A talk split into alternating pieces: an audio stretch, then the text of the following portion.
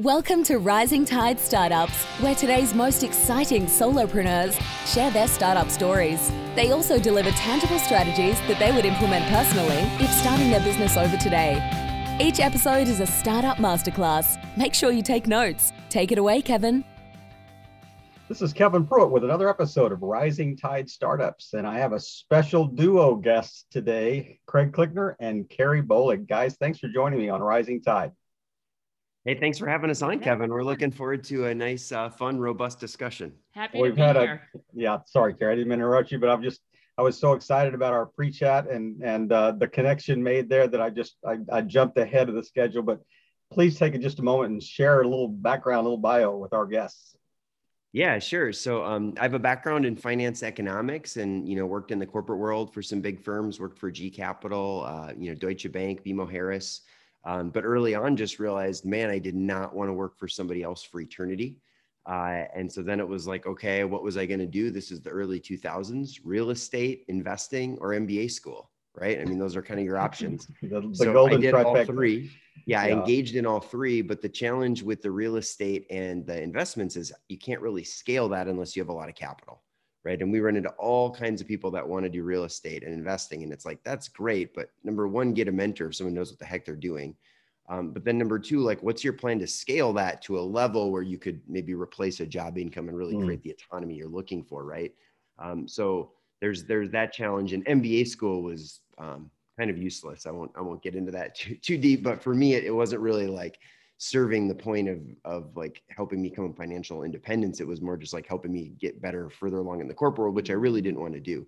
So I was kind of at a point where I was frustrated, but ended up running into some successful business owners who had built online revenues and actually scaled companies to several million and stepped away from corporate in their 20s. And those relationships made a massive impact on my life. And so we talk a lot about what are you going to do? And we'll get into that today. But our main thing is if you want to be successful in anything, find the right who, right? And if you can start, you don't learn a foreign language and you don't try to build something or start a sport because you don't know anyone or get a coach in that arena. You go to that arena, you find a coach or at least a mentor or a community, at a minimum. So that's kind of where in the process I met and fell in love with one Carrie Bolig, who actually met also through our mentors, but we'll save you all the love story as we usually do. Well, I know that Carrie majored in like side gig management in university. Isn't that true? Your specific major was directly related to what you're doing today, right? Not quite. Not quite. There's some maybe parallels we could draw, but I studied sociology and women's studies. So have two very liberal studies backgrounds, loved my education, enjoyed college, but it was that gut check of like going into the real world, getting my first job. My first job, I was an English as a second language teacher at a Chinese fine arts preschool. Mm-hmm. So I was kind of living the dream in terms of like fulfillment, like getting to work with small children every day, making impact in that regard. But a couple things happened. Number one, like I've been a competitor my whole life. I was an athlete like year round my entire life. And there was this element of like, okay, things are very position based in a job. My income is capped. Even if I work harder than everybody else, like I'm limited. And that ceiling was really strong out of the gate. So I think that competitor in me was like, wait, I can perform, I can work hard. Like, how can I actually explore that a little bit more? And so that led me to entrepreneurship, but simultaneously it was this reality check of like, okay, I want an amazing lifestyle. I want to be able to travel. I want to be able to like have other skills outside of education, and just realizing like, basically my income was just over the poverty line. And it was this huge gap. We call it the fulfillment gap in our book. And so it nudged me to just get open-minded and be willing to explore business opportunities or really business in general. And so I explored like some practical areas first, like affiliate marketing, network marketing, because I didn't have capital and I didn't have business expertise. So being able to find people who could really help hold my hand, guide me, while still helping me scale something over time was really important. And so yeah, I mean, I'm a huge fan of like the intrinsic value of building a business, because the personal development trajectory for me was just so great. And I wouldn't have had access to that had I just explored like one career path ultimately. Well, you've already generated two quick questions I want to ask that are kind of bio-related. Number one, was there not a trip to India that kind of played into kind of the transition or the pivot here? You want to touch on that real quick, and then I'll save the second question till after you answer. Right? Yeah, really India and Southeast Asia. So India was in my senior year of college on winter break. I went there and it was amazing. And I was reading the book, The Monk Who Sold His Ferrari, on that trip. I recommend that book to anyone. Super cool book. So I'm like on night trains throughout India, reading this book, like evaluating my life. Then I find myself at Mahatma Gandhi's cremation site, and his classic message, like my life is my message, was over, you know, one of the walls of the museum. And it just really hit me, like, what am I doing with my life? And it really nudged me pretty hard to evaluate, like, what are my actual values and how am I actually channeling those and investing into something that's actually going to yield like greater proportions of what's most important to me. And then I launched my business. My first wave of side hustles ended up going to Southeast Asia, backpacked around for a few months, and just being in third world countries and like seeing people in villages and just seeing people who I knew I had a deeper purpose to like create more myself so I could be a better service and a greater impact to other people. That kind of solidified my why in a sense. But I think traveling, if traveling's your hot button, it has a deeper, I think, greater significance to help you kind of identify what's most important and get people on track if they do enough self-reflection, right? I would agree wholeheartedly. Did in your journey, did you go through kind of Expat Central and Chiang Mai, Thailand? Is that? Oh yes, I did. Yep, I did like 6 countries in Southeast Asia, and all of them spectacular. Can't pick a favorite. One other quick question before we kind of transition to the business startup story. And so you mentioned that you were an athlete. I have a theory that it depends on what athletes did, if they played individual sports or if they played team sports. It seems like those that did individual sports seem to be a little more entrepreneurial because they've actually had to have that mindset, you know, as a tennis player or as a, you know, cross country runner or something like that. That, you know, that would you, I mean, tell us what you did and then how that like played into, you know, how you're kind of wired today. Well, it's an interesting question. I played, my most competitive sports were basketball. I was the point guard, soccer, center, midfielder. So like always had leadership roles, like pretty strong leadership roles in the sports that I did play. And then I also played tennis, but I was a doubles player because my ground strokes were not that good. I was just really athletic and like good at the net. So I don't quite know the psychology behind that, but I do think, and my dad was like a college Big Ten quarterback, like hardcore athlete. So I was just groomed my whole life. It wasn't, are you going to play sports? It's which sports are you playing? And, you know, being on a very intense track in all of them. So I just think that nature of like sewing into something and investing heavily into something every single day just really shaped me in so many ways. And knowing that if you work hard in something, you might not get results immediately, but over time, you're going to see the scale tip. And I just think you can't put a price tag on a lot of those lessons and that mindset throughout a childhood. So I'm grateful for that experience. I mean, I do get a little bit of a caveat on my theory. If you are a creative midfielder or you're a point guard, that's like being playing an individual sport. So I'm going to come back and rescue my theory there just a little bit. But I like your theory. I think that's really fascinating. And maybe you could even take the theory, like athletes who were more involved in team sports, like probably like business or can excel in business, but maybe more in team environments even. For sure. For sure. Yeah. Well, guys, I don't want to just stay here in Bioland the whole time because then we'll miss the bigger picture of why we're chatting today. But talk us through the kind of the business transition story. What were some things you tried early that, you know, that maybe worked a little bit? You just learned some really solid lessons, or you can look back and go, what in the world are we thinking that we did that? You know, why did we sell, you know, absolutely half-skin purses for men, you know, I mean. Yeah. Also called satchels, right? Man bags. Man bags. Yeah. Well, for us, it was a little different journey than most because we really dialed into a who. I think it increased our chance of success considerably. Mm-hmm. And this will start to get into how to evaluate a business, because as we were just talking, a lot of people were professionally trained to evaluate a product. Because we've been consumers our whole life. but we're not professionally trained or even lightly trained on how to evaluate business systems. And so when most people go to look at a business opportunity, they think product. And so a couple paradigm shifts that we propose in our book, and they're not really radical paradigm shifts that most successful business owners don't know, but it's something that a lot of lay people, if we say, don't know, and side hustlers. You don't have to be an inventor to be a successful business owner. Right. You don't have to have an original idea, and you don't have to use your passion. So you can do all those things, but you don't have to do those things, right? And so I think when we use the word business owner and entrepreneur, sometimes they're a little too like overlap. Yeah.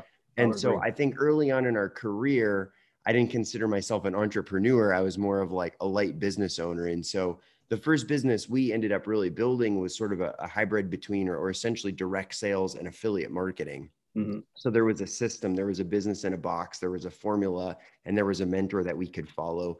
We scaled that to about $1 million in our first several years. And that allowed Carrie to step away from her preschool teaching career. And then we continued to scale that to several million, and also started an educational company where we coach and taught and started public speaking. And so then we scaled that to, I don't know, $500,000, $750,000 in revenue. And so those incomes combined eventually were greater than my banking salary. So for about 2 years, we banked my salary, which was not only gave us autonomy when we did leave 5 years ago, but it gave us financial security. And I think some people aren't really thinking that way. They're just thinking like, how do I create more revenue? How do I create more revenue? So having said that, from there, we started doing more adventurous, like entrepreneurial type stuff. And so that's where we've written a book. We've launched a podcast.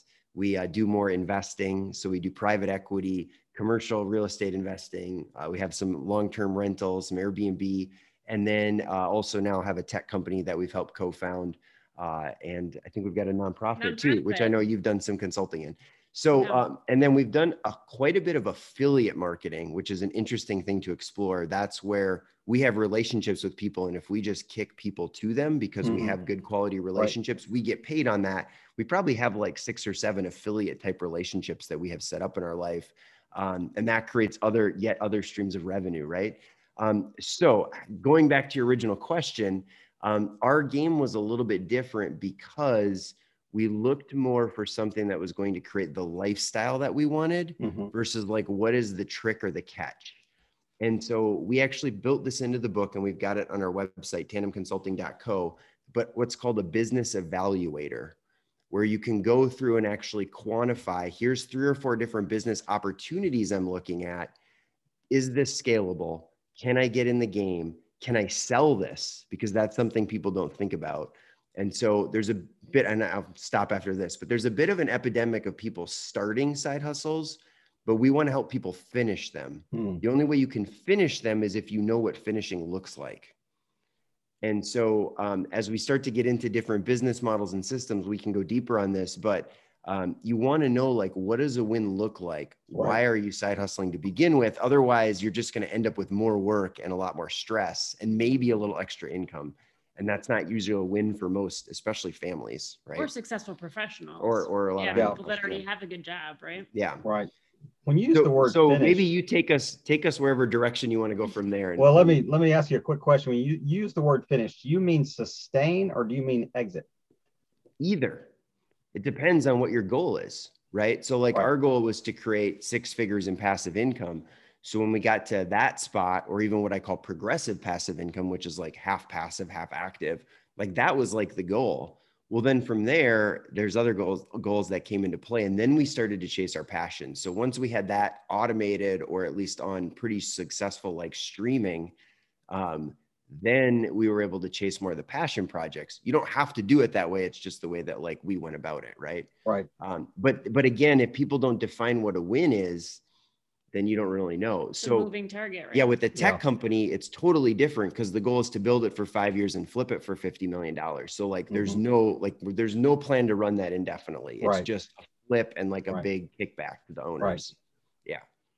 So this question is going to be difficult for you to answer because you have so many irons in the proverbial fire here. But if I stepped on an elevator and you guys are on there, and I'm just really curious, hey, give me your elevator pitch I don't know which one you would narrow it down to, but if you, we got 10 floors, we're going up, we got about 45 seconds. What would you tell me? That's right.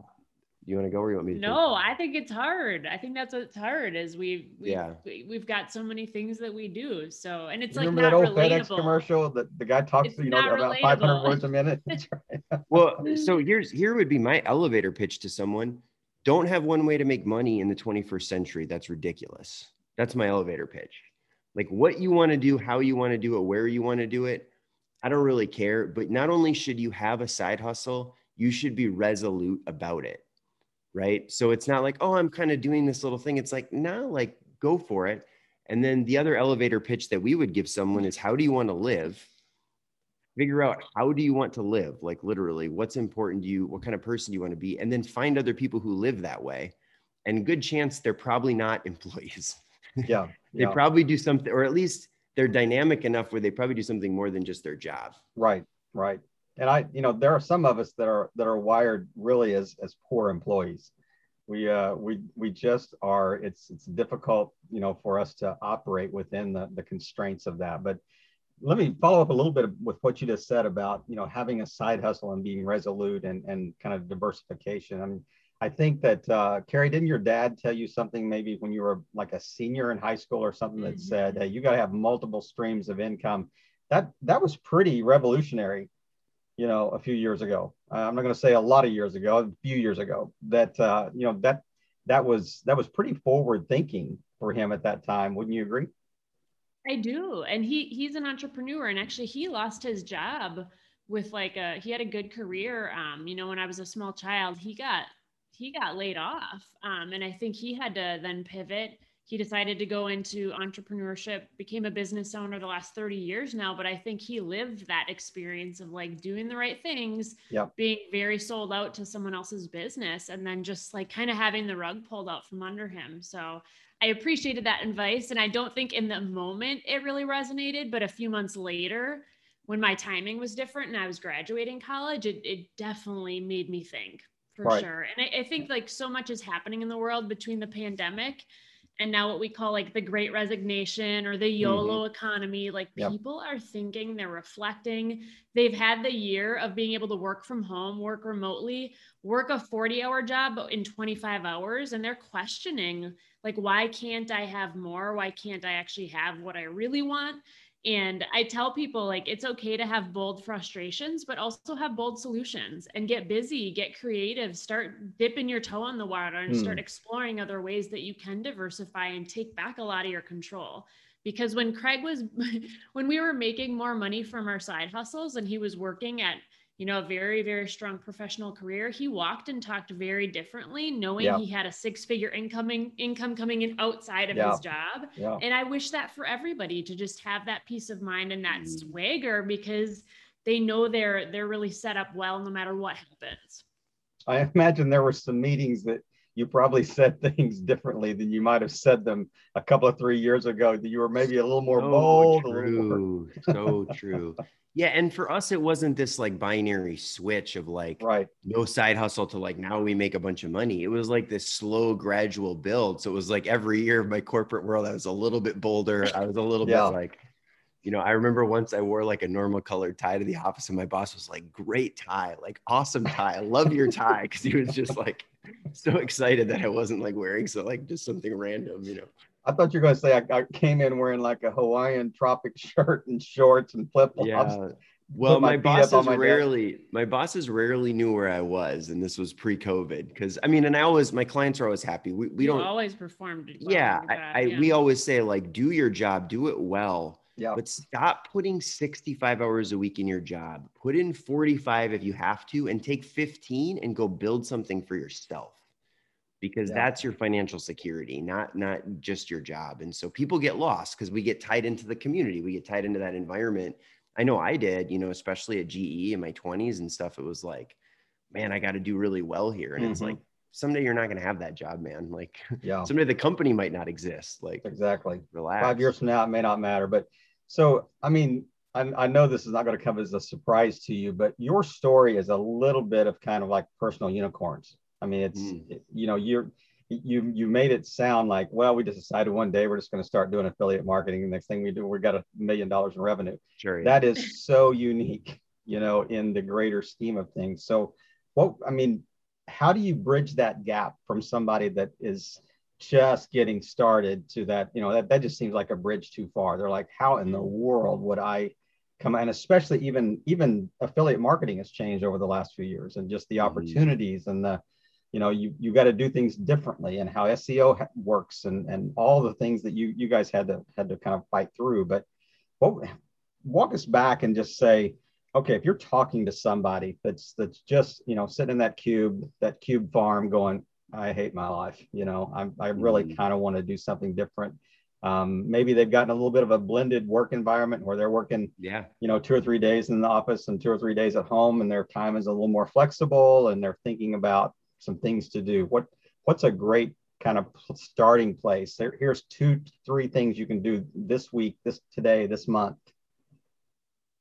You want to jump on that? You want me to? Yeah, I mean, I think a couple things to start is, number one, identify like a real reason, a real why, because building something, no matter what industry, whether it's a startup or investments or network marketing or you're a consultant, like it's going to be inconvenient. And quite frankly, if you work a 9-to-5 job or an 8-to-3, like the evenings and weekends are what you have to play with. So identifying, hey, am I actually willing to do that? And if you're not, that's perfectly fair. But being really real and honest with yourself is key, because a lot of people, they want the big game, they want the big end game, but they're not willing to actually do what it's going to take to yield success. And we had to be open with ourselves early on that like what we wanted long-term was worth some inconveniences and some BA work ethics. The other thing would just be expectations. It's challenging in today's age with social media, and everybody's success just looks easy. You see the highlight reel, it looks sexy, it looks polished. Or they're not even successful, they just show that they are. Well, that's the other hard thing. They're rent not that exactly Lamborghini. Like a checks and balance system on social media, which is fine. Like we have to use our own discretion as consumers. That's on us in so many ways. But finding people who are setting an example and like sharing the hard stories, sharing like, yeah, this isn't going to be easy. It's not going to happen overnight. If you're building like a long-term business, it's going to take some progressive investments monetarily, energy-wise. You're going to have to get some skin in the game. But if you've been an employee your whole life, you've associated with employees, you've had maybe an academic mindset, you're going to have to overhaul a lot of your thinking. And that's a decision people have to be willing to make. Because if you're stubborn and you're like, no, I'm just going to stay how I always have been, but I'm going to try and operate in a different quadrant, good luck, because the joke's kind of on you, because you're the business owner now. It might have worked in your employee gig because you were the employee, but once you become the owner, the joke is really on you. So a lot of unlearning has to happen. And how do you unlearn? You educate, but a lot of education in business is experiential learning. Right. And I think you referenced that in the beginning, Kevin, and growing up, I think a lot of us are groomed to like not make too many mistakes, like make mistakes, but not too far out of your lane. Don't fail big. Don't fail big. Yeah. And when we're coaching people, it's like, get really good at sucking. A lot of people suck at sucking, and it actually puts a huge hinge in their ability to actually grow in an entrepreneurial environment, because you have to sort of fumble initially. If you've never done it before, you're going to make a ton of mistakes, and hopefully with the right association and like backstops with maybe a good coach or a good mentor, you can plow your way through it over enough time. But you have to have that confidence and persistence to be able to actually project that a little bit, and then be willing to actually work through it in reality. So those would be a few of my top tips. I think that even VC firms are kind of, they kind of almost like to work with somebody that has failed, they failed at something before, because they kind of tasted that, and they know that they don't want, they don't like that taste, you know? Craig, go ahead. I'm sorry. Oh, no, that's okay. Yeah, absolutely. You also want them to have had success though, too, right? Sure. No doubt. So, no doubt. But at least a pathway headed there. You want both if you're going to throw your money at something. I am really good at failing. Give me $10 million. So a couple of things, most people overestimate what they can do in a year as a business owner, and then underestimate what can happen in a decade. And so we've seen this with financial planners, insurance agents. I mean, podcasting, the list goes on and on. It's like your first year you don't have any traction, you don't have any credibility, your skills are low, your expertise is low, how do you expect you're going to be nearly as good as you will at year four or year five? Yeah. And so there's sort of this thing that like, if I'm not good right away and I'm not passionate about everything, then I'm failing. And it's like, no, that is how you learn to walk. That is how you learn to write. You suck and you push through it. So to Carrie's point, so having a little bit of tenacity, like, hey, this is going to be a multi-year process for me. Right. And then how do I acquire the skills to succeed? Right. It's not because I think we were on a podcast yesterday. It was really good. And the lady said, like, a lot of when I was before I went into consulting and got good, I just thought it was like into this magical, mystical process. And so you can demystify being a business owner by going and doing it and attacking it and developing the skills along the way. And if you already have an expertise, like in some form of consulting, then now you just have to learn the business owner skill. If you don't have that, now you've got to learn both. So then it's just a little bit more of a potentially uphill battle, right? But it can totally be one. And don't define victory as like, I'm a billionaire. Define victory as you see value, right? Like, and then you can accomplish those incremental wins and grow from there. You guys, I don't know if you reference it here, but I know that in your philosophy, it's big to, you know, identify people that you think are successful and have done well at what you want to do, and then go, you know, hang around them, you know, take them on as mentors, emulate what they're doing, and kind of try to replicate that kind of in your own context. So how important is it that you have somebody, you know, that you know, you can kind of shorten that learning curve a little bit and really learn? I mean, Carrie, you mentioned a minute ago, kind of the mindset too. I mean, it really is a mindset shift as well, right? I mean, how much time do you have, right? Like, I didn't want to take multiple decades to be able to be, you know, a fairly independent operational person. So it was like, I'd rather have the rewards earlier than later. So it felt like very logical to me. Yeah. Even jumping on LinkedIn, I've only been active on LinkedIn posting my own content for a couple of years. So when I flipped the switch and said, yeah, I'm going to invest into this, I'm going to grow new skills, I'm going to be uncomfortable, I went and hunted down LinkedIn local in my area. I studied, I like picked the brains of local people who I admired, you know, Chantel Sumas, really amazing woman on LinkedIn. Like, I tried to get in her back pocket as much as I could and learn from her. So it's not just in business. It's like, what skill do you want to acquire, and who does it? And how do you go chase it down? And we've done weird things to chase down good thought process, and we're not ashamed of that. Yeah. Like, we'll jump on a flight if we need to. We'll, you know, have really strong follow-up. We'll slide into someone's DMs if it's important enough, but just having that tenacity and that confidence that like, you're worth it to fight for that time, and that you'll do good things with it too. Like, you'll be a good steward of the time that you do get from somebody who's got an expertise. Even Craig's got a mentor in meditation, which has been really neat to watch. So it's, again, not just like a business principle. It's apply it to every lifestyle area. Yeah. But you guys are good at passing that forward or paying that forward too. So, I mean, you know, you have benefited probably from people that have been ahead of you on the journey. And I know, just, you know, kind of vicariously have seen, you know, how you guys have done that as well. I mean, you have, you know, even in answering, you know, comments on LinkedIn and things like that. I mean, it's not like, you know, here's my link to sign up for a $500 coaching call, you know, it's, you know, let me speak into this. But Craig, you mentioned something that just a second ago about being not only diversification, but being resolute. I love that word. And I think that, and it may have been on another interview that I was listening, you guys were talking about the idea that you can really tell how dedicated someone is to making this work by how they're spending their time.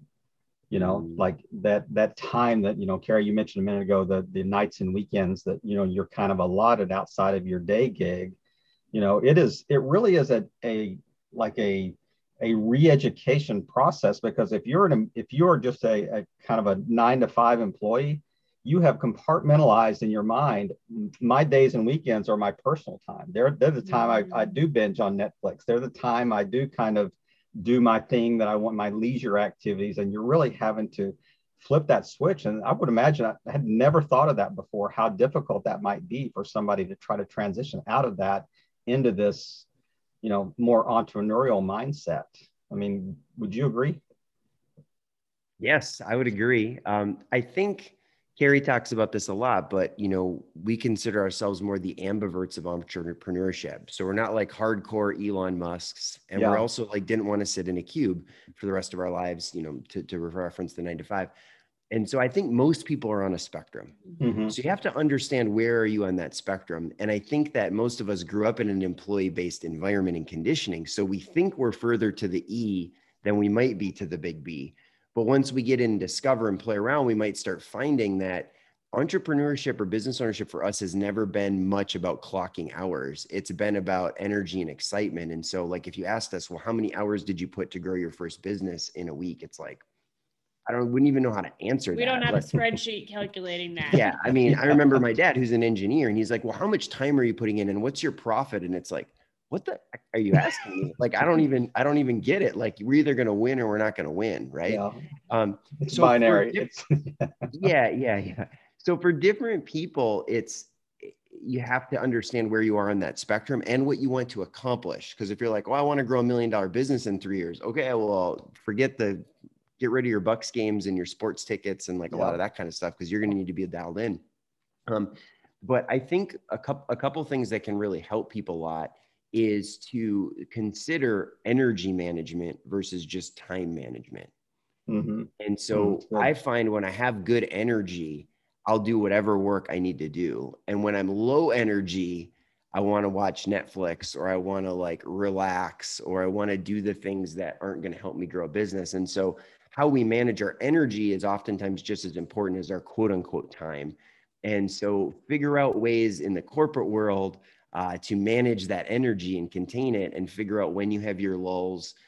For me, just a couple of quick hacks that will probably relate to other people. Like, I can't eat a lot of carbs. If I eat a big lunch, I'm going to be sleepy. If I eat a big dinner, I'm going to be sleepy. So I have to eat light during the day, and figure out like how to manage that. If you take caffeine, take it when you really need it, not like just because you feel like it. And then you crash 2 hours later.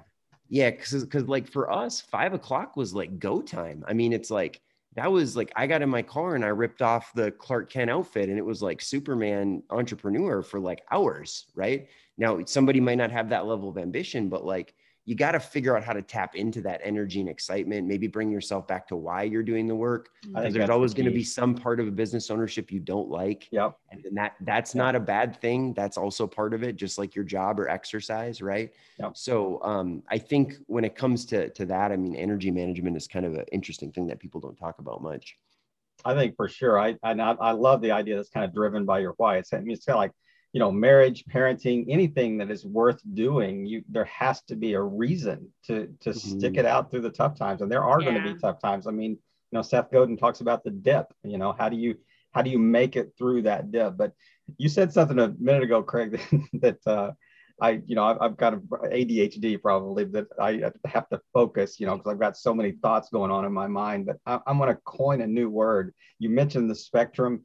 I'm not on the autism spectrum. I may be on the officism spectrum, you know, where it's trying to decide, that's great, you know, where I fit on that spectrum of working in the cube versus, you know, the side game, you know, so where is it? I mean, you're right. Everybody's on that spectrum somewhere. But well, guys, is there been anything that we really haven't touched on that you would kind of like to drill down just as we're closing out here? I know you got a lot of things to do this afternoon and you know, head into whatever your diversification plan is for this Saturday. But I think it's cool time with the kiddos. Yeah. All right. That's right. You design your lifestyle, you get to live it. But I mean, just maybe some closing like words of advice that you think would be really helpful to people as they're, you know, they've listened to this and they're going, you know, how do you bridge that gap from somebody that virtually is at ground zero of, you know, not starting anything, they're just kind of thinking through things. And then I see Craig and Carrie, they seem like they're 10 miles ahead of me on the journey. You know, how do I, you know, you're so far ahead, I really can't even follow your plan because, you know, there's too much distance between us. But how do you bridge that? First and foremost, don't compare your year one or your month one to someone's year 10. Or someone's year 20, not helpful at all, right? The other thing a lot of people don't consider is this idea of your self-image and just how you value yourself, your belief in yourself. people can give all sorts of logical reasons why they don't want to start a business, but most often it's because they don't have the belief that they can successfully build something, or they're not worth it. It's like, why aren't you seeking out a mentor? Because you don't have the confidence. It's not because you can't find somebody. Social media, hello. Right. Yeah. Successful. There's very good, successful people who likely could help you, or at least lead you to someone who might, or at least give you some good direction. There's just, as insecure as things are in some ways, like the job market right now, there's never been more opportunity. Yeah. I agree. So not fooling ourselves, like the opportunities are there. It's just, how are you actively growing your self-image and your confidence? And a lot of that just starts with developing really good habits. You can get really basic with it. Like this morning I got up and went to kickboxing. That wasn't something I'd been doing up until a couple weeks ago, but I've just like demanded it to be a new habit for me. It's really healthy. It's really important for my well-being right now. But that in itself, like there were a couple of days where I got up at like 5:30 a.m. I normally get up at like 8. So these were active decisions that I made where it just grows my self-image. Like, yeah, I can change my habits. I can change my schedule. I can wake up 3 hours earlier than I normally would. Yep. And that just builds your own self-trust. And when you trust yourself, you trust that you can perform and actually create results, you know, and build relationships with other people and follow through. And I think that's just as important as any technical skill, is that developing that out. I would agree. I mean, I love what they were doing video, because when you said, I did kickboxing, Craig went, he said, no more lippy, buddy. You know, I know. Well, there's a Brazilian jiu-jitsu place that moved into our neighborhood, so I think I might have to give up basketball and meditation and start right. So I can get a balance. So I can defend myself. Thing out a little bit. That's right. Yeah. Yeah. Craig, bring us home. So here's what I'll share. You were more dynamic than your job title. Therefore, quit trying to put so much pressure on your job to complete you. It's not going to happen. Nor is any business, nor is any one relationship. That's why we have relationships outside of our marriage, right? And so when I knew that I had to do something more than my job. And so I hope that people listening today can grab that and be like, look, the bottom line is I need to do something. Okay. Now the question is what and where and when and how and who. When you're looking for a who and a mentor, you don't have to scale up to Bill Gates if you're trying to get into you know, Warren Buffett if you're trying to get into investing. Just right. Find someone who's a couple steps ahead of you right. that you can actually relate to. And we put this in our book, like hopefully what we share is empowering, because we're not billionaires of any industry. We didn't do anything. We didn't even create a business. We didn't invent a product really. We just like did certain things, had certain habits, and developed certain skills outside of our career that allowed us to create the success we've created. So I think if you focus on skill development and you focus on the right who and you're resolute about it, you'll get there. And the last thing that I'll share is two rules that we have. I shared this yesterday.